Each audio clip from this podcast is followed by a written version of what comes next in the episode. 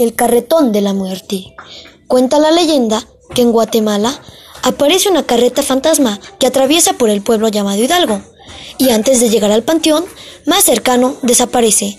Los que lo llegan a ver dicen que lo dirige una persona con un látigo en mano y es jalado por unos hermosos caballos. Comentan que los cascos de estos al pisar avientan chispas. Se dice que en la noche solo se escuchan los latigazos y el cabalgar de los caballos. A esta carreta se le conoce como el carretón de la muerte, ya que cuando pasa se decía que alguien iba a morir. Este presagio nunca falla, porque a los pocos días alguien moría y era enterrado en el panteón de Hidalgo, lo cual lleva a una leyenda de una señorita que solo vivía con su padre, que años atrás su madre había muerto.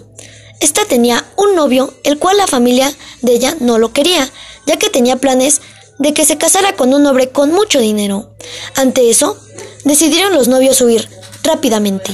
La pareja se subió a un carretón para escapar, sin mirar atrás.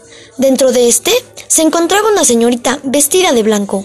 La señorita se sentó enfrente de ella, asustada, mientras que el muchacho compartió el asiento con el cochero. Este le preguntó, ¿A dónde vamos? Él le respondió, Sigue, yo te diré por dónde.